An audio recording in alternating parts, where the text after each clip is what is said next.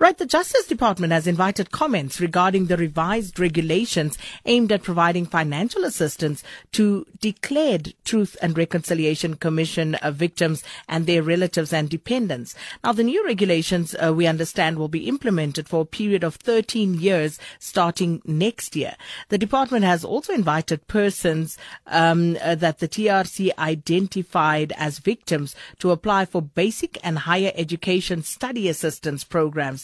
And some activists uh, who have been assisting TRC victims say that they are in the dark about these developments and have raised concerns about the lack of engagement by government. And we phoned quite a few individuals and organizations that we are aware of, and nobody seems to know what this is about. I told you yesterday uh, we did contact the department. So uh, just a quick uh, response that we received from them, just to give you a sense of where we're at. this one says, a morning. For now, the TRC will not comment on the regulations because uh, they are out for public comments. As soon as the information or comments are gathered from the public, it is then that they will be in a good space to do the interviews, which is strange because what do you want people to comment on? This is an opportunity to tell people exactly what is going on, what is envisaged, and then uh, this could help in getting even more input into uh, the uh, uh regulations that are being proposed. But all the same, uh, we joined now by National Director of the Khulumani Support Group, uh, Dr. Marjorie Jobson. Dr. Jobson, it's been a minute, but thanks so much for speaking to us. Welcome to Updated Noon. Thank you so much, Sakina. Nice to be with you. So, first and foremost, what is your reaction uh, to what the department is working on at the moment? So, I managed to, I mean, we hadn't been informed of this, and normally the uh, TRC unit does advance us uh, draft regulations for comments. I managed to find out exactly what is going on what they are doing is trying to streamline streamline the process of financing tertiary and basic education for the children of TRC identified victims. There have been so many problems. We've been constantly in communication with the TRC unit about how desperate students are when they are expecting to get funds and the funds are delayed for six or more months and they are out on the street because the accommodation hasn't been paid.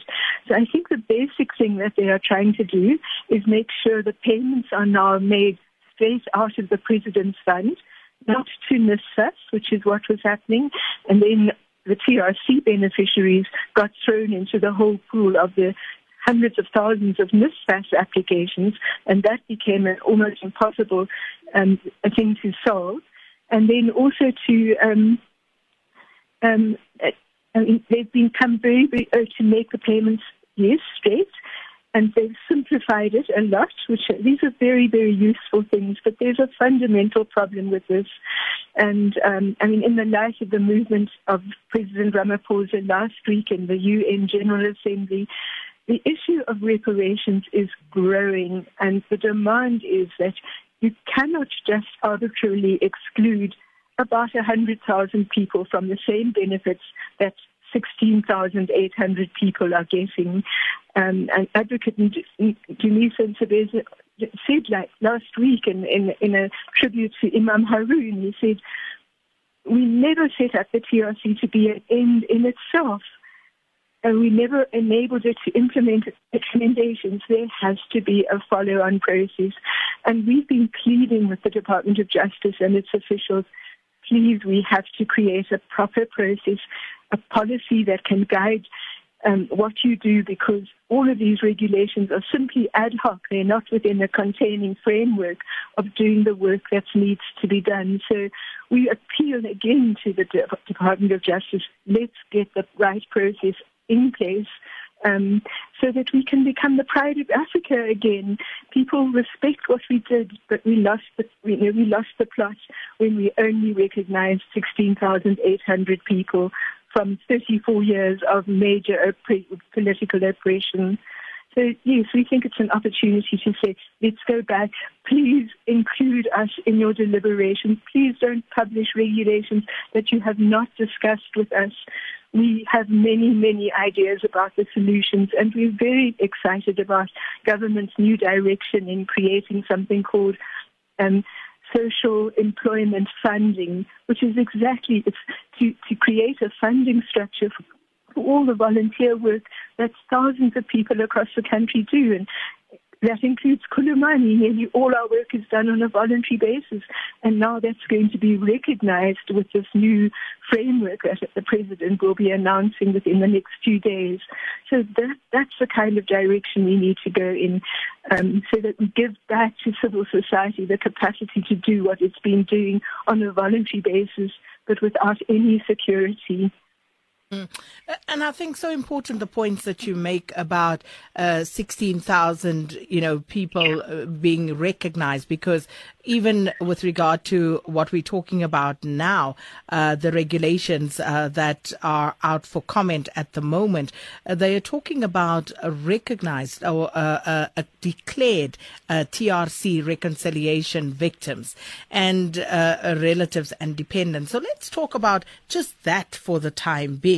Um, in terms of relatives and dependents, when does it stop? Uh, does it stop with, for example, the children, the grandchildren, the great grandchildren? How, how does this work? Okay. So if you got a TRR number, which 16,800 people got, that enables your children and your grandchildren and then the children of your biological siblings to apply for these benefits. These are very limited benefits because it's only education. There was meant to be health and housing. Um, you know, so it's it's it's actually very focused, and it's focused on a few people and their descendants. Um, who can benefit. And that's fundamentally a problem of a lack of equal justice for all people who suffered the atrocities. You know, last night I was in a, a in a, a global reparations discussion, and and people were saying, you know, President Ramaphosa confirmed that there should be reparations for slavery, but he left out reparations for apartheid atrocities, and apartheid was a crime against humanity.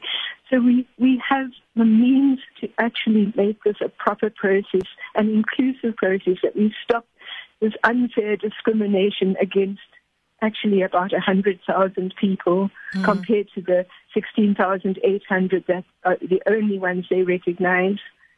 So that's a big issue for us. And then I just have to ask, we're out of time, but in terms of our government and our government's approach to this whole issue of reparations, it, it, has been uh, really mind boggling from the start. But moving forward, uh, what do you think? Why do you think our government has almost been obstructionist, if you will, in terms of getting people to uh, uh, benefit from these reparation processes?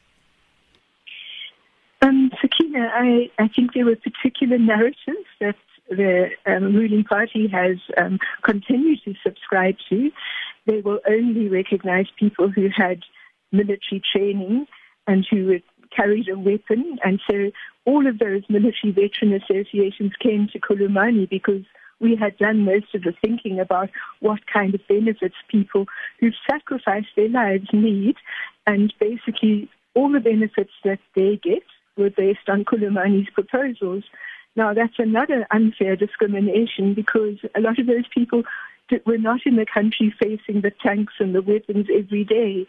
So we have to shift from this belief that an arbitrary bureaucratic decision will stay in place forever. The cutoff date for all applications to the TRC was the 14th of December 1997, and hundreds of people had were in the process of submitting their statements, and they've all just been closed out. So that's the fundamental injustice in this whole thing, and there's no reason why we can't make a proper plan to solve it. Unfortunately, we have to leave it there. But thanks so much, as always, Dr. Marjorie Jobson, National Director of the Khulumani Support Group.